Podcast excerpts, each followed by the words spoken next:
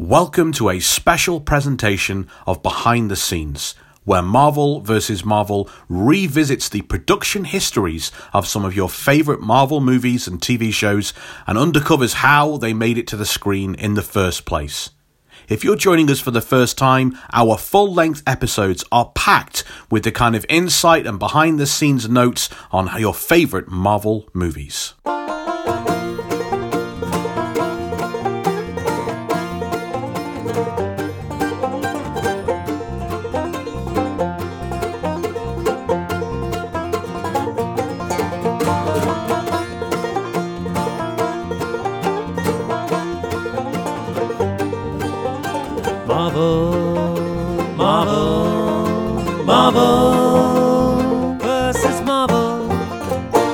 Will, you need to catch us up on the movie side of uh, Into the Spider-Verse. The uh, try and make sense of the dollars and sense uh, all the uh, the stuff that you've got behind the scenes of this movie. That's what we want to get to grips with before we we tackle the uh, the story itself. Yeah, there's a there's a, there's quite a bit to get through. Not as much as say Superman, which was just ooh, juicy. But this is quite juicy in a different way. So Spider-Man Into the Spider-Verse, as we all know, came out in two thousand eighteen. Very recent film. The budget was ninety million dollars. And the box office came to three hundred seventy-five point five million dollars. That's a success. That's an absolute success. I'm surprised it was that cheap, I must admit. Well, it's an animated film, isn't it? Animated films are usually cheaper. I suppose so, yeah, but it's got quite a recognisable cast. I just really? thought it would... Uh, Apart yeah. from, say, Nicolas Cage, who pops up. I don't know, who else well, is in it? Uh, Haley Steinfeld and um, uh, John Mulaney, Oscar Isaacs. Um, Oscar Isaacs of, in it? Ah. Well, yeah. I. You, you're, you're supposed to have all the behind-the-scenes detail. Only the good stuff. I, I, I, oh, I don't okay. do names. That's for chumps. Okay. What else can you tell us? Surface level only, please, Will. Oh, God. Don't dig too deep. Don't dig too deep. Well, yeah, I've got the Rotten Tomatoes score here. How deep is that? Uh, on Rotten Tomatoes, the film has an approval rating of ninety-seven percent based on three hundred ninety reviews. And also, the film won Best Animated Feature at the ninety-first Academy Awards. So, it's a good film. It's a major award, yeah. You know, it, it, it. I'm sure we've looked at some films that have perhaps won best makeup or best. I'm not to disparage those awards, but it's that when when you go, this is an Oscar-winning film. People go, oh my God, really? What did it win? And you say best costume design. People are like, oh, get lost.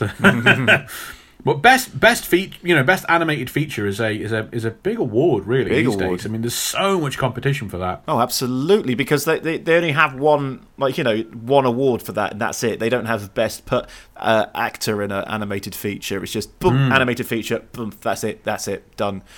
So the C G I uh, is, is a mix of animation and C G I. The C G I animation for the film was combined with line work and painting and dots and all sorts of comic book techniques to make it look like it was created by hand, which is described as a living painting. This is why it was so mesmerising to watch. You had that mix. Yeah. Absolutely. Also, the film was partly inspired, this is the interesting bit, by the two thousand ten video game Spider-Man: Shattered Dimensions, which involved reality shattering into multiple realities. This game would influence the two thousand fourteen comic book storyline Spider-Verse, which, aha, uh-huh, is loosely, loosely the influence for this film.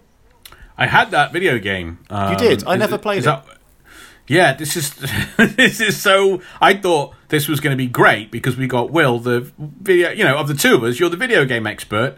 And to be able to have like a whole comic book story and movie inspired by a video game. And then the two of us, I'm the only one that's played it. Um, I didn't play it, superhero games back then. The only superhero game I was playing back then was Arkham Asylum.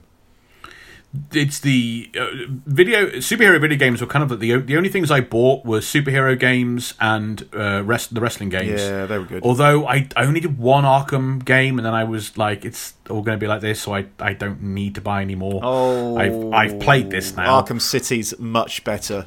Whereas this had the lure of, majorly for me, this had the lure of Spider-Man twenty ninety-nine. Slap bang on the cover. Mm. We'll talk about some of that later on. Um, what else can you tell us about, about that game then, Will? So the game revolves around an artifact known as the Tablet of Order and Chaos. When it's shattered into pieces during a fight between Spider-Man and Mysterio, it causes problems and multiple realities across the Marvel multiverse. Madame Web calls on four versions of Spider-Man from four realities to assist in bringing the realities back into balance. So you've got The Amazing Spider-Man, Spider-Man Noir, as you said, Spider-Man twenty ninety-nine, and Ultimate Spider-Man. The players control. Uh, the player controls each of the four Spider-Men as they attempt to retrieve the tablet fragments from villains within their respective dimensions, who now possess new abilities granted by the tablet. And also, fun fact, the, the voice of Peter Parker was done by Neil Patrick Harris. Fantastic. Which Peter Parker? Uh, regular, I think. Regular. regular I think. I think default Parker. Um, yeah, it was a good game. Every different level, you played a different version of Spider-Man in doing doing that had different power set and yeah, a different task. Yeah. It says Ultimate Spider-Man here, and I guess it is Ultimate Spider-Man, but it's Ultimate Spider-Man with the Venom symbiote. Ah, okay. So it's black costume uh, yeah. Spidey. Yeah, yeah, yeah, yeah, yeah. yeah. Also, uh, back to the film. Since the uh, one hundred eighty animators working on the movie were all big Marvel fans who wanted to draw Stan Lee, he appears in more scenes than just his cameo. He can be seen sitting in pretty much every subway train featured in the movie. Hit pause whenever a train goes past, and you'll probably see him. Wow. Yeah. I, I was about to say, you know, are we giving him too many cameos? And they're like, nope, he needs to be in every bit. Yeah. So another bit was the invisibility apparently was a tough one for the animators to depict on screen. The portrayal of Miles' invisibility in the film went through around seventy different designs before settling in on what it would look like. I can't imagine there being too many designs for invisibility. Yeah, but if you think about how the, invisibi- the invisibility looks in the film, it looks more like a chameleon kind of uh, colour mapping effect. Yeah. You can see the detail of Miles as he moves, yeah. you, the audience. It's like um, Predator yeah. invisibility, rather than um, just don't draw him. Don't draw him. Which is what I would have done. I would have got to, instead of seventy different designs, I would have got to design number five and gone, lads, we can knock off early. We just don't draw him. I know Let's we, go to the pub. I know we got to make this mesmerising, but come on, this scene takes five minutes. Yeah. Yeah. The uniquely gorgeous animation style of Spider-Man Into the Spider-Verse was designed to immerse viewers in the pages of a comic book. This was achieved by adding a hand-drawn touch on top of state-of-the-art computer-generated animation. Every single frame was refined by artists after it was rendered through a computer, so the final image would be lovingly crafted by hand. So similar to another point I mentioned above. Also, in the alternate universe featuring Peter B. Parker, he's going through a messy divorce with Mary Jane Watson. This is a reference to an unproduced script draft that Sam Raimi was working on for Spider-Man four. Peter and M J would have been married and later gotten divorced when it was revealed that Peter had an affair with Felicia Hardy. I find that very hard to believe because I think Sam Raimi understands Spider-Man very well, and I can't believe anyone who understands Spider-Man very well would have him have an affair. That's just not in Peter Parker's character I, whatsoever. I reckon it might have been he, he looked like he was having an affair, but it wasn't. And then yeah, I, I immediately thought that as you said yeah. it. Yeah, like a misdirect kind of thing. You know, or may or maybe like Sam Raimi's going, ah, sod it, I'm gonna make it dark and gritty like every other superhero theme film in the noughties. Yeah. And lastly, lastly, according to Rodney Rothman, one of uh, Into the Spider-Man's, uh, sorry, Into the Into the Spider-Man. That's like an inner space version. We're going to shrink Spider-Ham down and inject him yeah. into the bloodstream of Peter Parker. It's a, or it's a psychological evaluation. In, it, uh, or it's a disturbing porn film. I, I was going to go with that, but I was like, Rob won't let me say that. And there he goes, taking the glory of filth. Anyway, according to Rodney Rothman, one of the uh, co- The Glory of Filth should be the name of my autobiography. I think The Glory of Filth is going to be yet another catchphrase for this podcast. No.